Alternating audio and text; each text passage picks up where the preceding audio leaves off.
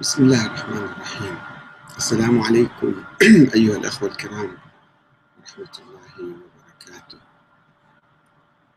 آه، نتساءل عن الفتوى التي أصدرها آه، بعض الفقهاء الشيعة بضلال السيد محمد حسين